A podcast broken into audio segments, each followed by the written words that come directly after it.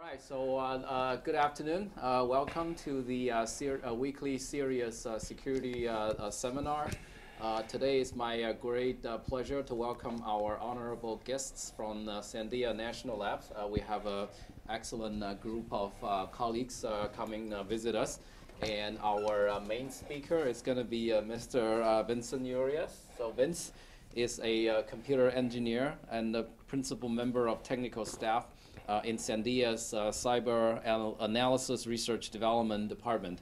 Uh, he has made major contributions to Sandia's uh, cyber defense programs, especially in the simulation of complex networks, uh, in developing innovative cybersecurity methods, and de in designing uh, exercise scenarios that test the limits of current network security. Uh, this work is helping Sandia's customers anticipate current and emerging security threats and make critical decisions about their investments. Uh, Vince and his team use technologies to conduct cyber defense exercise in partnership with the U.S. Department of Defense and to support national security in collaboration with colleagues at other U.S. Department of Energy national labs, uh, DoD national labs, as well as the U.S. military. So without further ado, um, I will let uh, Bill say a few words. All right, thanks. So uh, my name is William Hart, and uh, before Vince gives his uh, his technical talk about cybersecurity work at Sandia, we thought that we would uh, provide some background about Sandia and show you a brief video that provides some context about what's it like to work at the labs. So Sandia is the uh, largest of the Department of Energy's national laboratories. Uh, historically, it's been responsible principally for engineering and maintaining the safety of nuclear weapons. But in the last couple decades, Sandia's mission has evolved to support a very wide range of national security programs for the U.S. government, uh, one of which is supporting uh, cybersecurity through a variety of different programs for DHS, the Department of Defense, and, and for the Department of Energy as well. So uh, with, that, with that, I'll uh, show you a quick video, and uh, we can proceed to Vince's talk.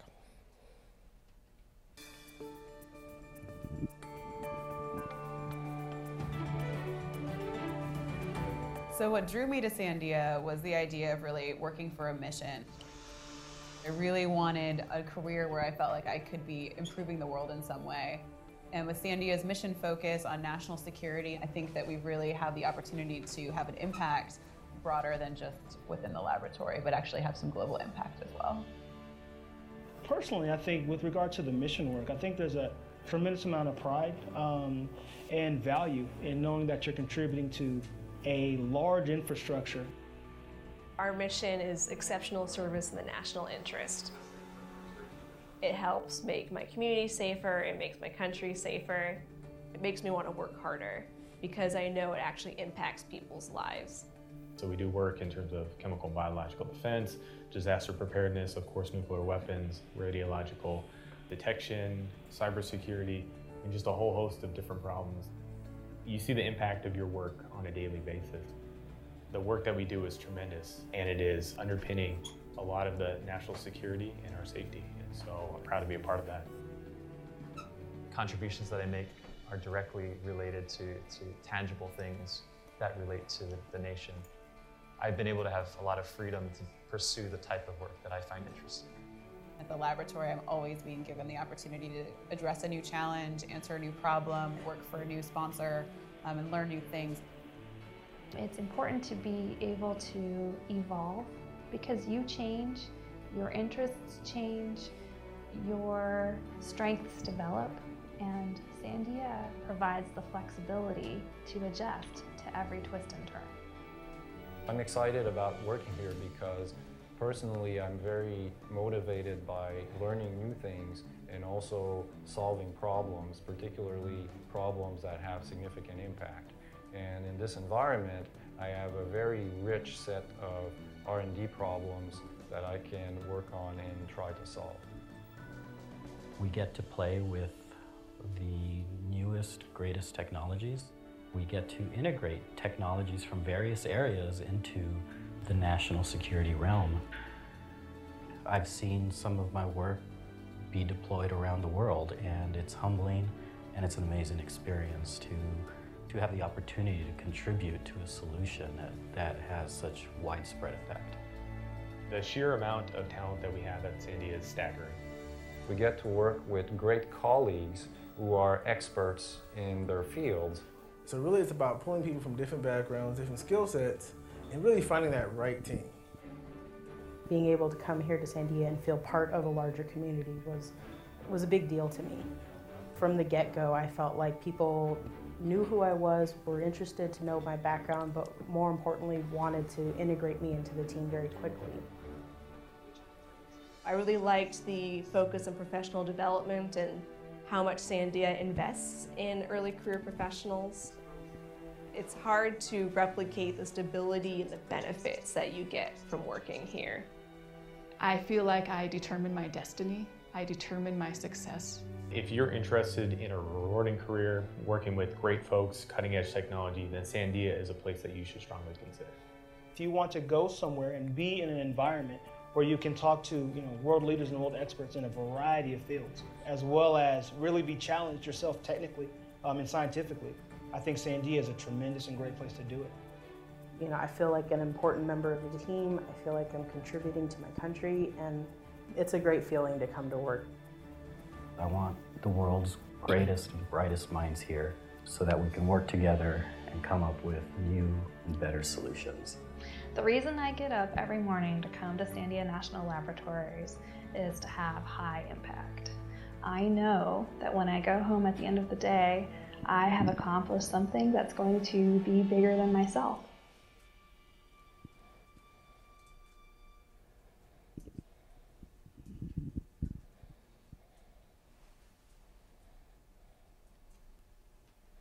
Okay, well, uh, while Vince sets up his laptop, let me just say a few more words. So, um, uh, my job is a partnerships manager, manager working with Purdue University. So, Sandy has identified Purdue as one of uh, a select, select group of universities that we want to develop deeper partnerships with. And as a consequence, uh, they've uh, assigned me here to live in West Lafayette and develop uh, research relationships with Purdue faculty and with students. So if you want to learn more about uh, Sandia's mission uh, after the, the presentation, feel free to reach out to me. I have an office in Discovery Park. And, uh, we, and I regularly bring out uh, uh, staff from Sandia as well as managers to, to interface with, with new faculty and, and students. All right, with that, I'll pass it off to, uh, to Vince and Will.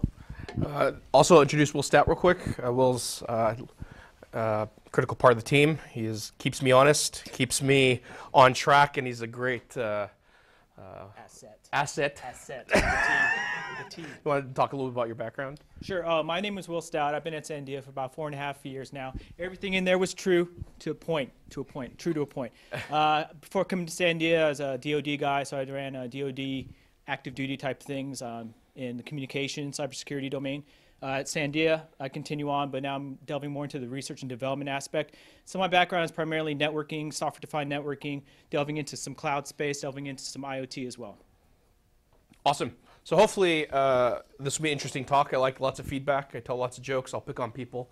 But um, we're going to talk a little bit about network deception and some of the research we've done over the last three, three, four, four years now on how we look at network deception as an emerging field, as an emerging technology to help uh, understand threat intelligence.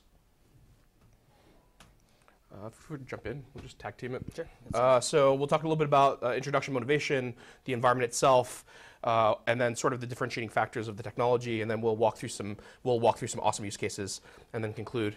Um, Right. I- And if we have time, there's video. There's video at the end if we have time. But Yep. I also speak very quickly, so feel free to say I, I, I, don't, I don't make much sense. I, I like I like laughter. It's okay. It's okay to laugh. It's okay. I swear. All right. So uh, so deception as a whole, right, has existed for years and years and years, right? There's been lots of prior art in this field, in, in philosophy, in the military, you know, in, in countless areas. And as a whole, you know, uh, it's also existed in computer network defense, right? So things like honeypots have existed. I think I'm not here to talk much about theory or background or doctrine in this area, more application use cases. So uh, I'm very uh, operationally focused individual and talk a little bit about my background as we go through this. But it's like, how do you build tools? What are the tools that are available to analysts and to network defenders in order to aid them do, to, in doing their job? So. Um, so we contend, uh, you know, de- deception is a powerful uh, concept that has been underutilized by network defenders. Um, there's a lot of contemporary tools that are not sophisticated enough to deal with um, the uh, uh, threat actors that we see today. They're awesome in creating the fog of war, but at the end of the day, this hopefully you understand from this talk, the hope is to close the gap between understanding the defender's uh, goal uh, which is to defend the network, and then gathering threat intelligence and merging those two, right? Using deception as a mechanism to say, hey, threat intelligence is produced. So understanding when an adversary compromises a network or compromises a machine, there's information you can gather from them in real time to aid and defend the network. And how do we close that gap in a real time fashion with that's not intrusive? Um, and then, uh, so the defender's needs, right? So uh, I, I came from an operational background. I was very much focused on uh, net defense on our uh, on, our systems and working with partner systems and understanding. Hey, so. Uh, there are there is a need, right? So if you look at modern techniques and tools, they're very reactionary in the sense that a compromise has existed somewhere else, and we're trying to mitigate it. So we uh, things like IPSs, IDSs, you know, uh, uh, network firewalls, et cetera, are there to prevent an action that's already been seen. Uh, they're very reactionary, and it doesn't really necessarily necessarily evolve with threat once threat happens, once threat exists, uh, you know, these signatures are very static and not very mutable. So how do we get to the point uh, uh, of understanding what the adversary is doing? And what we see is we lose lots of threat intelligence um, from that space, right? So when there's a compromise at a, at a site, at a location, what, what is our instinct? As a network defender, what do we want to do? Unplug the box, right? We want to say, hey, stop the bleeding. The bleeding has happened. Our job is to stop that bleeding. But the, consequence, uh, the consequence is we don't really know um, how or what the motivation of that adversary is. How much in information did they know before coming in? What, what, what are they looking for? Are they, have they been there before? Those are the questions I'm interested in, right? Because that's going to further help develop the, the, my, capabilities to defend that network. So, uh, really, at the time, this is about three, three and a half years ago, right? Uh, we said, hey, the network defender, there, there are few or limited capabilities that allowed us to interact with, with our adversaries. Our adversaries, uh, since we're, they, they exist on our network, and we, we want to enable a network defender to interact with it in some level. So uh, we said, well, we need to build, build better tools to gather information about our adversaries. So that's what we try to do. Even more so, there's uh, over the last few years, we've seen um, uh, some interesting trends. Also, there's lots of intelligence needs, and that is, you know, you see a lot of intelligence feeds. So things like um, iSight partners and iDefense's uh, purchases in the last, you know, year, year and a half by FireEye and others are these threat feeds that have taken tens of years to develop are now going behind the, behind the curtain, and other companies are buying them. They're not freely accessible. They're not being disseminated. Uh, the information could become um, not necessarily as ubiquitous as it is right now. So in three years, you know, what else is going to happen? Are other feeds are, are all the feeds going to get purchased? Other things like that are sort of emerging issues from a threat perspective. And on top of that, we're saying, hey. Uh, is there a way to sort of create a custom profile, custom set of tools to, to proactively defend my network and, and, and ask questions about the security posture of my organization in a very tailored fashion. So, uh, so about uh, in 2015, there was a report released by Gartner, and this is to me is some set of validation about the techniques and information that we've been producing. And they said, you know, deception uh, in this Gartner report, deception is an emerging field, and they believe by 2025 that uh, uh, in, by 2025, they're going to see that uh, deception as a technique is going to be operationalized and used by about 20 to 25 percent of the community by, in order to help protect the network. This is a basis for, yes, sir. On your deception procedures, are you looking at the capability of being able to pretend that nothing has happened on a network and then shift all your traffic to another one and conduct business there? Uh, that is one mechanism. So we'll be walking through like three or four different operational modes, and that is one one way. Is that you have the operational network here, and then using SDN and a couple other strategies, you can move them to another network that exists and coexists at the same time, and let them continue to op within that environment. But yes, yes, sir. Um, so uh, again, right, the, there is uh, significant opportunities in advanced threat detection, and there's a, a need for actionable intelligence. And uh, if you read the report, but there's lots of gaps right now. If you look at the commercial field, uh, they're emerging as uh, they're coming. there are emerging market leaders, but there's still a lot of deficiencies. And they even claim that you need to be able to develop and synthesize actionable intelligence. Um, so uh, there's lots of different places. So they, they map to, the, again, the Gartner report, they map to different parts of the cyber kill chain. And uh, they say there's different ways that you can live within that space. And as we go through the presentation, we'll talk about some of how we live and coexist across most, most of the space in order to sort of successfully mitigate threat. So uh, some more motivation, right? So if you think about it, uh, common IT in- in- infrastructure is built off of predictability, right? We want common configuration management, common patch management. The infrastructure has, in order to have hygiene, you have ubiquity, you have homogeneity, and that's actually what's being used and leveraged by our adversary in order to um, uh, maximize their opportunity within our environment. So if they can compromise one box, it's likely they can compromise, compromise multiple boxes. On top of that, uh, our contention is that we can uh, exploit this understanding and exploit this expectation of homogeneity through cloud and virtualization technologies and say, hey, there may be things that change and, and you may not know about them. So uh, through deception, right, there's lots of things we can do, and we'll talk about how, you know, from a mindset perspective, we want to do a lot of things in order to change the asymmetric nature of how we see threat today. Very much so, you know, uh, they pop a box and there's, they, uh, right, they can break any window within a house and they can get in and steal our information, right? That's that's one approach, right? So the hope is that we want we can do things like devalue the information that they're gathering, increase the dif- difficulty attack, expose their intent, uh, limit the scope of the attack, uh, introduce doubt into their minds when an attack happens, and say, hey, so when when an attack is going on, if you use an exploit, if you try to exfil data and things don't work, what is the issue? Is the issue with my my device? Is the issue with my uh, capability? Is the issue with the network connection? There's a lot. The hope is to change and introduce work somewhere in their life cycle in order to um, help them help us change the asymmetric nature of the attack. Whew, sorry. I also drank a monster, so I'm speaking very quickly. But uh, so there's um, three three focus areas that we focus on, and part of it is, you know, we, again we take a very systems approach to things, right? So you try to uh, introspect and understand what's going on in the endpoint, understand and change the mutability of the network, and then the environment itself. So how do you create an environment such that you can have things like uh, uh, uh, highly virtualized, highly complex environments with traffic generation, and then tailor that to the operational environment that you exist in.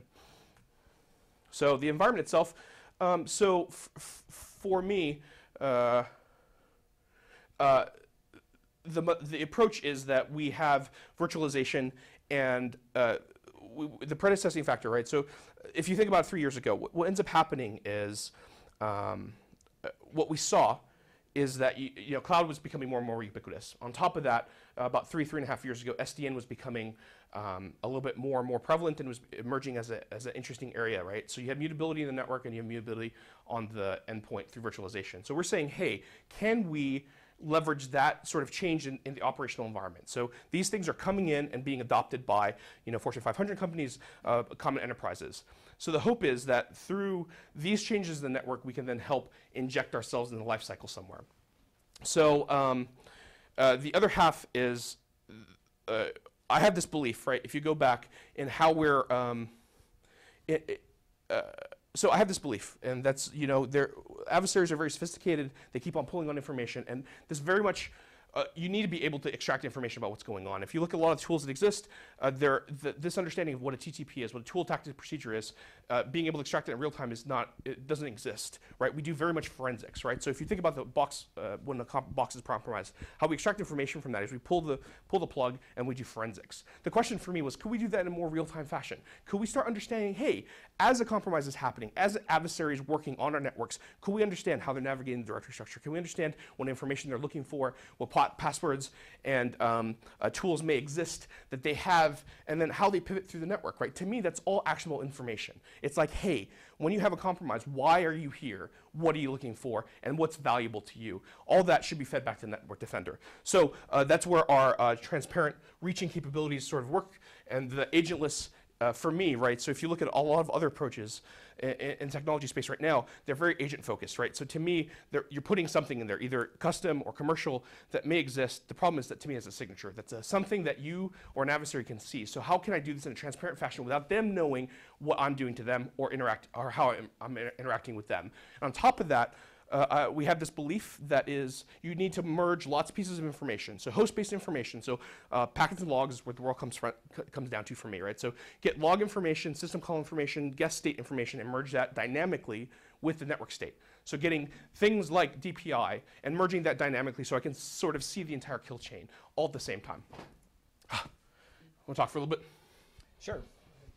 Yeah, absolutely. How are you how are you guys handling the situational awareness to all that? Because that's a pretty, Oh, yeah. pretty, pretty pretty complex task. Are you guys going to get into that in a moment, or? Yeah, I think th- it, it is the approach and where and how we tap everything, and then we throw everything into. Uh, to, to jump to the, the punchline is we throw everything into a SIEM. So we throw everything into Splunk right now, and then use time temporal time sequencing to, to get information out.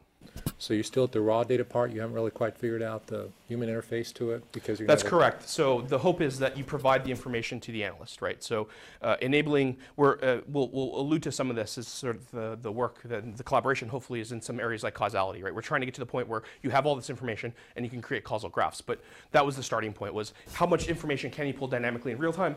And then how do you store that information sort of where, where, where we're at today? And now it's how do you enable uh, analysis primitives to help the analyst navigate that data?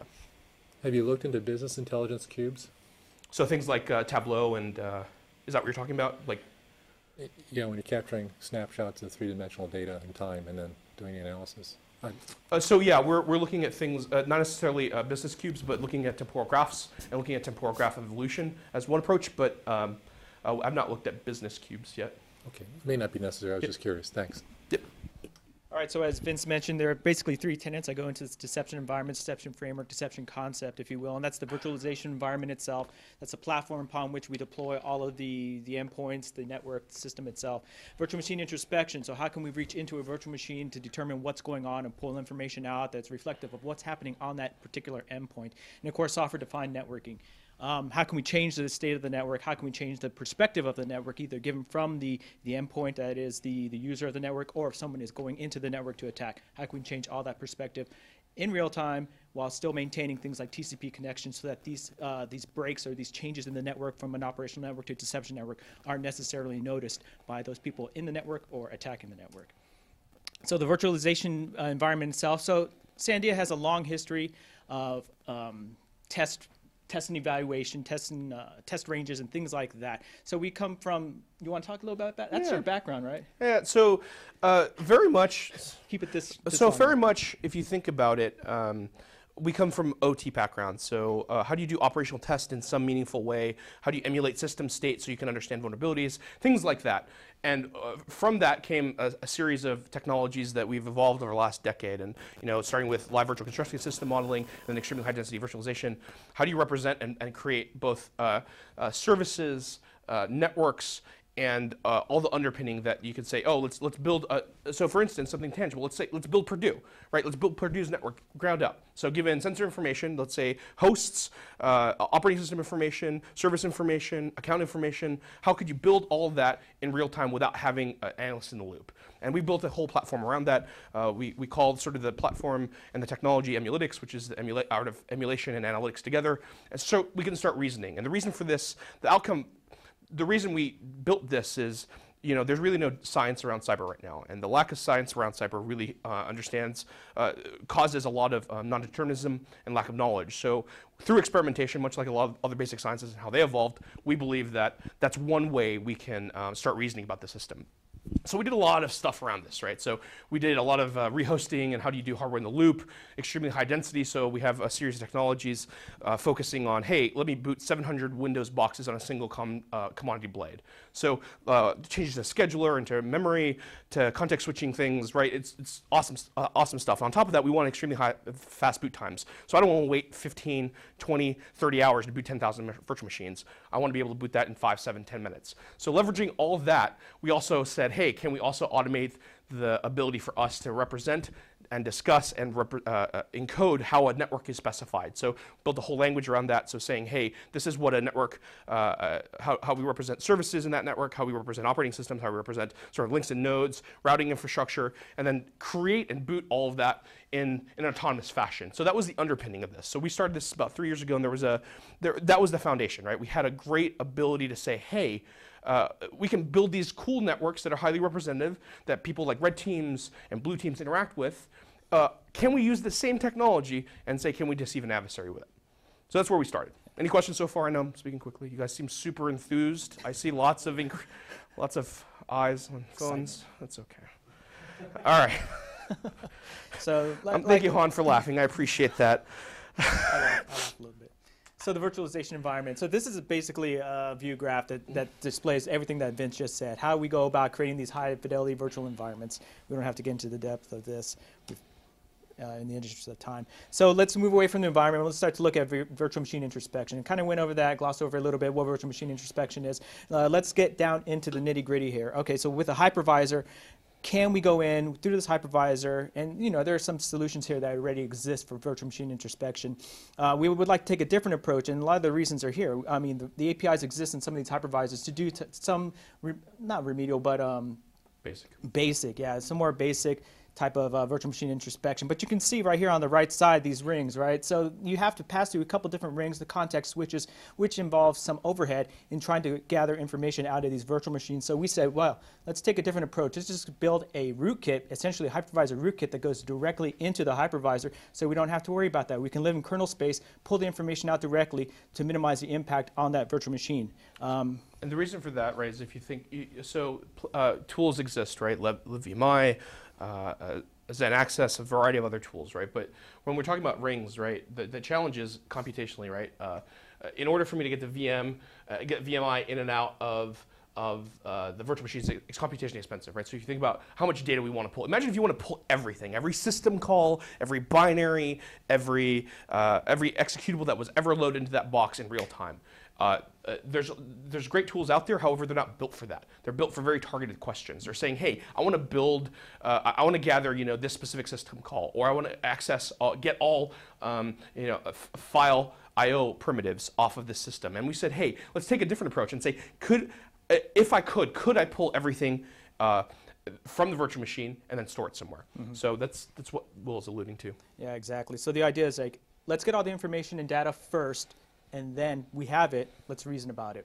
But we have to have everything first, because you can't go back in time at that point, right? You have to have everything right there and then. So the initial idea, um, you kind of went over this, I kind of went over this, is that VMs run until a uh, virtual machine requires a VM exit. That is, ac- that's the, uh, the act of the virtual machine requesting access from the hypervisor to some type of resource that the hypervisor provides from the operating system, the underlying operating system. So that is what we hook. Yes, sir.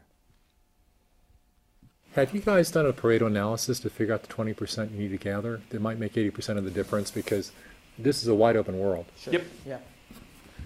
So no, we have not. Uh, I think we've worked in lots of different spaces and using sort of commercial tools and said let's fuse that. So you think of things, uh, lots of tools provide data, right? So IPSs, IDSs, firewalls, uh, host-based information like uh, host-based agents. Uh, we said you know, it goes back to my comment about the science of cyber, right? So we mm-hmm. don't know, and we don't know how to reason about a lot of things. And so we, I, I agree, we need to get there and to sort of do the analysis to say what is the most valuable information to cost to, to, to reduce the cost of both storage and I/O to source this information. But we've took the other approach, which was let, us gather everything we can and figure out what's important, right? Because the challenge for us is uh, you know, especially as a network defender, uh, there may not be a sensor necessarily that indicates that this is a compromise, right? So how do I investigate that, and how do I create causality and relationships off that data in some meaningful way when I may not know that exists? So as we run experiments, right, we learned a lot as we worked with red teams, right? It's like red teams are very creative, adversaries are very creative. And when I say, let me just look at file IO, or let me just look at this specific thing, it's interesting. You, you can evolve and find a specific system, system call that may be a trigger that gets you to another point that creates a causal relationship between, you know, file access, network access, and ex- exploit. So that's that's the reason why we, we, we decided to say, let's, let's take the kitchen sink and mm-hmm. see if it's possible first. Right. And we've been subtracting features over time. So we've noticed that like certain things are just congesting and being super noisy when we pull out all the data and we take them out because it may not be adding any purpose. But the, op- the option still exists. Okay. Um, so I'm going to pick, it, pick it up a little bit. Sure.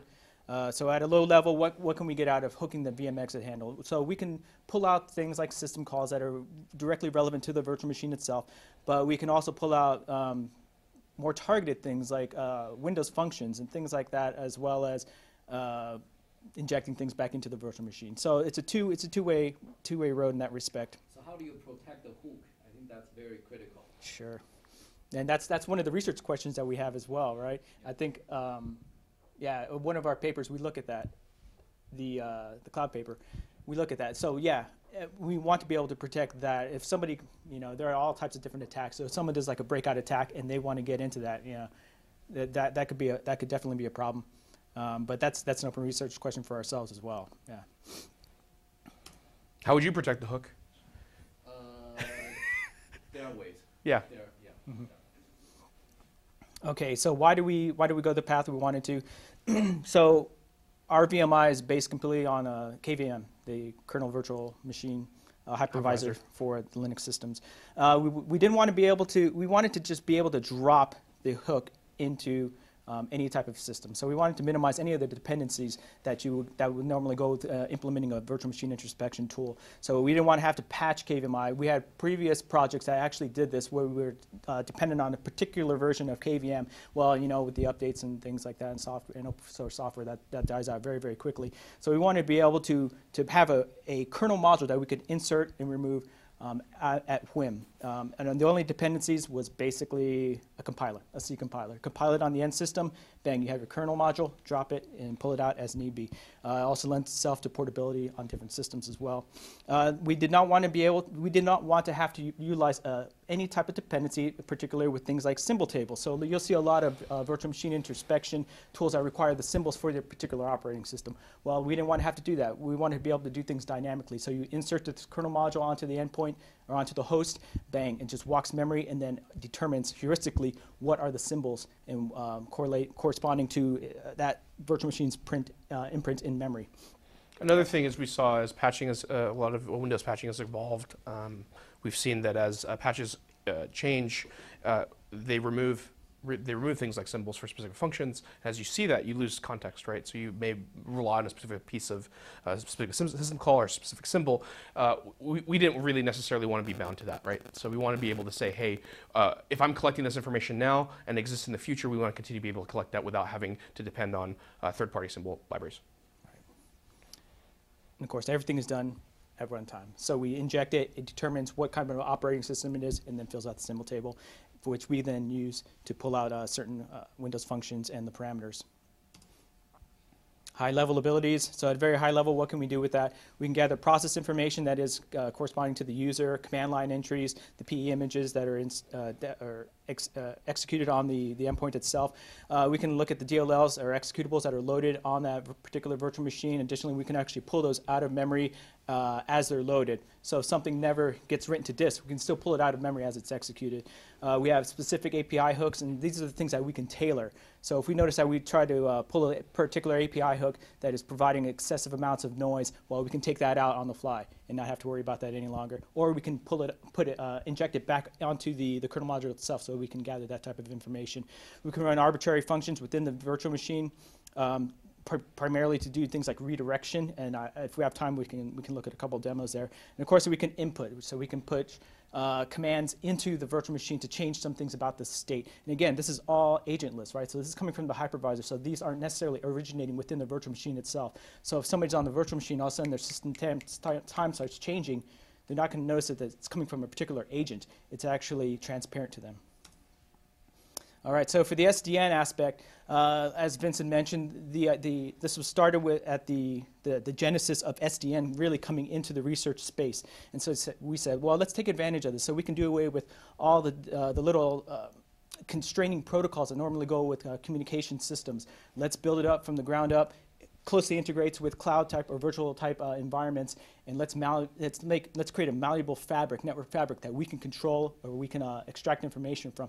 So the idea here is that we would have our virtual machines go through an SDN controlled fabric that we could then pull information out, that we could also change the, the particular uh, attributes of a network. So if we're looking at VLANs, if we're looking at uh, IP addresses, MAC addresses, we can change those types of things. Uh, additionally, we can also redirect the connectivity from a virtual machine to any other endpoint within that virtual environment so that we can do things like man in the middle, on the fly, um, with some other the different technologies that we have at Sandia.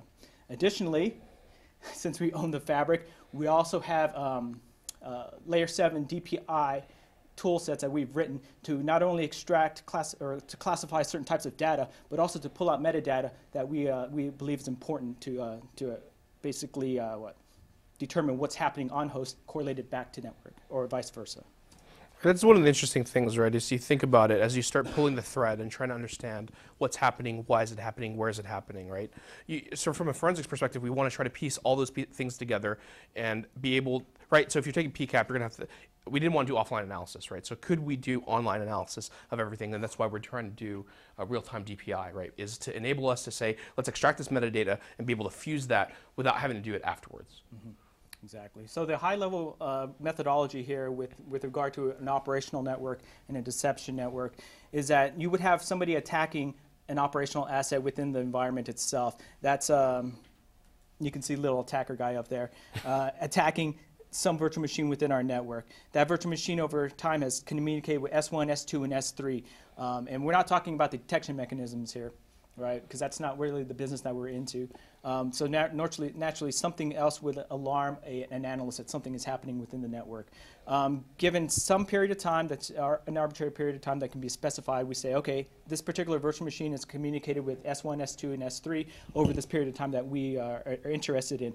So at that at that point, we can initiate a what we call a live migration. So this uh, virtual machine is migrated from the operational network into the deception network. And those three, S3, S1, S2, and S3 are essentially cloned. These are cloned virtual machines that go into the deception network so that as this adversary begins to look at things in the network, in this deception network, there's familiarity. He realizes, he recognizes these particular virtual machines are still there so that he's not tipped off. Um, using SDN, we install static flows from that adversary into the deception network so that they cannot get back into the operational network. And that also allows through the cloning, uh, the cloning process allows us to go back into this operational network, do types of remediation, things like that. So you Um, can patch, you can remediate, right, without having to impact the rest of operations. And the hope is, right, if there's active connections, right, if you, I wanted to pull on, pull on this just a little bit. If you think about it, right, there's active connections going on, right. So if you think about what we traditionally do is we pull the plug, right. So if an adversary is coming in and saying, hey, I'm on this box, I am, I have an active TCP connection with the SDN controller, we're able to say, okay, let's take this this machine, clone it, and actually take their network state, all their active network state, all the active connections, the C2 that they may have, the interactions they have with that system, and then move them to a new, new environment. Usually people say, woo. no? Okay. of course, there are a lot of gotchas there, and um, we're not able to go through everything here. But so um, some of the operating modes that we alluded to earlier, and this is in order of increasing cost and increasing fidelity, right? So you're going to have a trade-off between the, the greatest fidelity, high fidelity uh, deception environment, and the cost that comes with that. So the first, is, of course, is a VM replacement. So can we take this flow? Yes, we can take this flow and then migrate it to a, a what we call a warm VM. And that's a VM that matches some of the similar attributes of that previous VM that it was migrated from. Um, not the highest fidelity, but it serves some purpose for people with low cost who can't tolerate uh, things like cloning and like that. So it works well with physical machine. So if you have a physical machine, migrate the flow over to something else. Uh, VM isolation and quarantine. So this is actually masking off certain parts of this net operational network. And you've seen uh, there are a couple of vendors that do this type of thing. Uh, of course, this will in turn cut off that connection to an external entity, which does what? It, it disallows us from getting any more intelligence about what they're doing. This is essentially equivalent to the cutoff, met, uh, cutoff approach of pulling the plug. Uh, the next, next level up is service, uh, uh, forking and service migration. So this is the idea of cloning virtual machines, right? Cloning virtual machines into a network or a subset of the network is cloned to provide this high fidelity deception environment. And the last, of course, is running parallel deception networks, high, high, high cost. So this is lockstep, having virtual machines that are completely in lockstep with a, an operational network. High cost, but again, this does provide the greatest amount of fidelity for a deception network. All right, so guest and network data fusion. So we take from the, the KVMI, which was the hypervisor, um, the hypervisor VMI, virtual machine introspection tool, we take that, all the data that comes out of that, um, in conjunction with the network data, which is uh, all the flow rules that are established at any given time within the network, as well as the DPI information and the DPI metadata. And we merge that with um, all of the virtual machine information that we've pulled. So we have virtual machine uh, VPIDs, the, the modules and drivers loaded, system calls, machine processes, uh, machine files, sockets, uh, system FS type files. We'll get over that. We'll get into that in a little bit. And we have fields that uh, essentially correlate to, between all of these different source types so that we can start to stitch together what's happening in real time or after the fact um, in a network. Use case analyses. All right, so again, going back to the original theme, um, you can already see the malleability of the, the platform itself. You can basically use this for any, any type of uh, an analysis, deception network, uh, cybersecurity platform. But for the, the theme here is we're talking about threat intelligence, right? So how can we get some information out of this network that is tangible that we can then feed back to the network defender that says, okay, here's what we've gotten. We have certain signatures, certain attributes of this particular actor. We can take that data and say, okay, now we have a signature that we can we can bring back to the network defender that they can use for further uh, protection of the network. And so these, these are just a few of the different use cases that we have here. Um, the first one is VM as a platform for bad actors. So for this particular use case, you might have someone who jumps on a host and tries to steal certain information from that particular host or uploads and downloads files onto that host. Uh, what can we get out of that? Signatures such as hashes or particular file types that are, are dropped onto that He's going to walk through all of these in a minute and just do a deep dive and just walk through things like the UI and the data we're collecting. Do you want to just jump to? Yeah, let's yeah, let's jump just to that. maybe one or two of these so we can have time to go through them. Lots of words. Lots of words. Yeah. Um, you just want to go to use case two. Start there. Okay. Uh, So VM as an exploited endpoint. Okay, so this is this is a little long one. Um, so essentially, a, a, a virtual machine user or a user on a, a particular clean endpoint vi- visits a, a malicious website. Uh, this is the drive-by download. If everyone's familiar with the drive-by download, okay, this is the drive-by download. Um, the attacker gains access and controls the particular endpoint that has downloaded the, the malware and then starts to pivot through the network.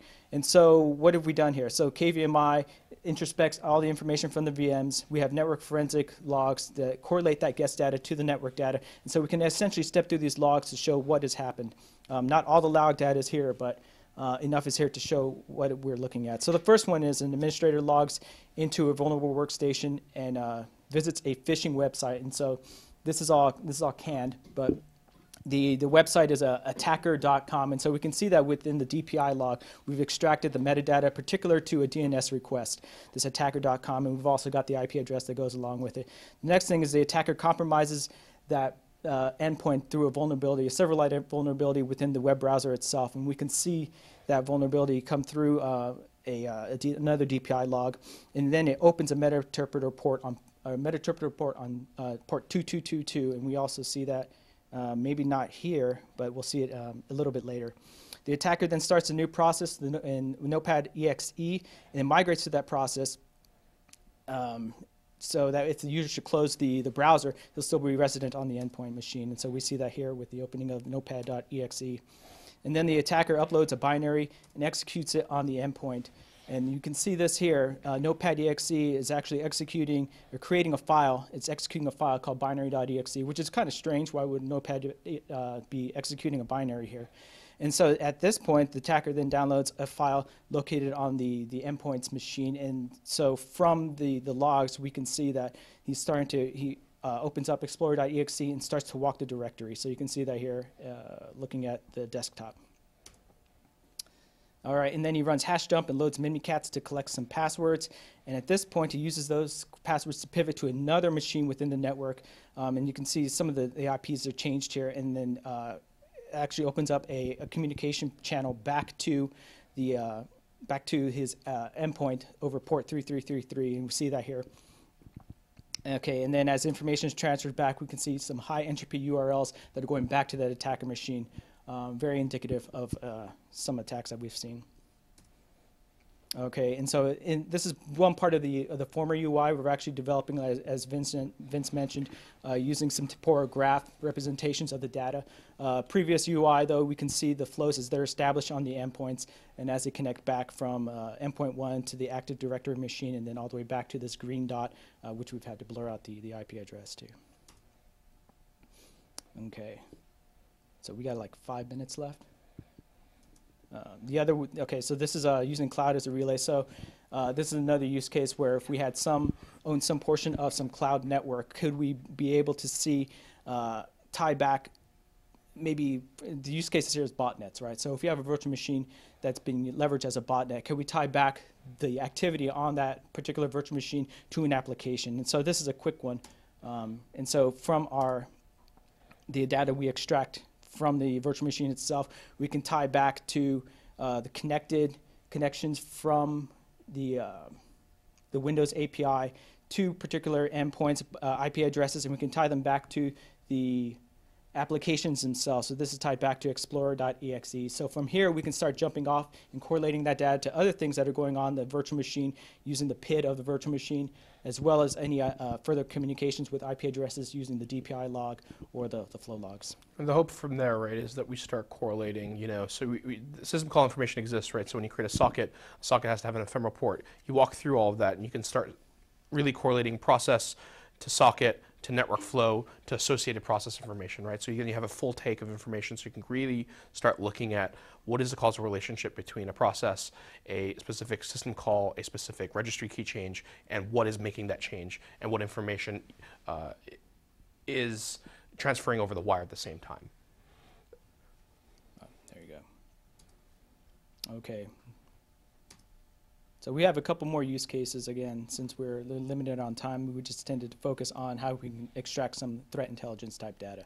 So So right, uh, hopefully, uh, right, the hope, right, from a mindset perspective, I think we've really got to think, rethink about how we're gathering information about people and how we're, they're, they're interacting with our system, right? At the end of the day, right, being able to understand the motivation and the techniques that they're using to get on our boxes is sort of uh, the, for me, the, the basis for us starting to develop better defenses. And at least for us, this was a starting point to start being able to say, okay, let me try to run an experiment with a potential adversary in some uh, low risk environment and low risk fashion such that I can interact with them and, and start changing both the state and gathering information about them, and then providing them breadcrumbs, be it virtual machines, be it services, be it data, and then have them sort of navigate throughout my network and learn something about them, right? Like there's a lot of interesting information you can start pulling, like how they start commands, how they, uh, uh, what, where in the file system they start looking. Um, those, I think, are all transient information that's often lost by a lot of other systems. And that's what you need to start looking at is saying, okay, so really when you start attributing, hey, uh, someone's doing something to me, the question is, what are they doing? How are they doing it? When did they get there? And then how are they navigating sort of your network? I think these are the things that we want to do. So um, the, the, the other part of it, right, is, is being able to change the network state. And we didn't really get through the demonstration, but it's also changing things on the network and things on the import such that you can introduce doubt, be it doubt in uh, what the data they're pulling, the doubt on the environment itself, doubt in execution of, of a binary, uh, just so that they have to do more work in order to understand what's going on in the network. And that's, that's part of what we're trying to do. And then finally, it's, a, it's really the correlation, right? So all this information should be able to autonomously be pulled, and you can navigate and understand this information such that you can create uh, actionable intelligence to inform your operational de- defense infrastructure so you can develop things like YARA signatures or uh, uh, Snort signatures in such a way that uh, you can inform future decision and defense techniques. Questions, excitement, quiet, I understand. Yes, sir. So it, it, it sounds like at this point, you're not really at a, a spot where you can say, you could execute an, a deception that would cause the attacker to gather information that will totally, not just technically, but from an operational perspective, confuse, you know, confuse them in terms of what reality is. That, that's a whole different. That's a whole different, Whole different game. Okay. research area, right? I think a lot of it is just for us. It was using creating a platform, right? So, uh, right, we're engineers. We like to build stuff, and that's really where we started. Was building a platform such that we can start asking and reasoning and interacting with someone in some pseudo safe fashion. Other I say things. very experienced people on a network where there's open collaboration networks verbally say, "We've been hacked. Don't tell anyone." And I'm going, I think the bad guys heard that. and they would never do that on a radio network. They would Exactly. shift to another radio network, continue traffic on the first one as Yep. if nothing ever happened, and then conduct business securely elsewhere. So it's good to see. It's been fun. Any other questions? You guys are quiet, quiet bunch, huh?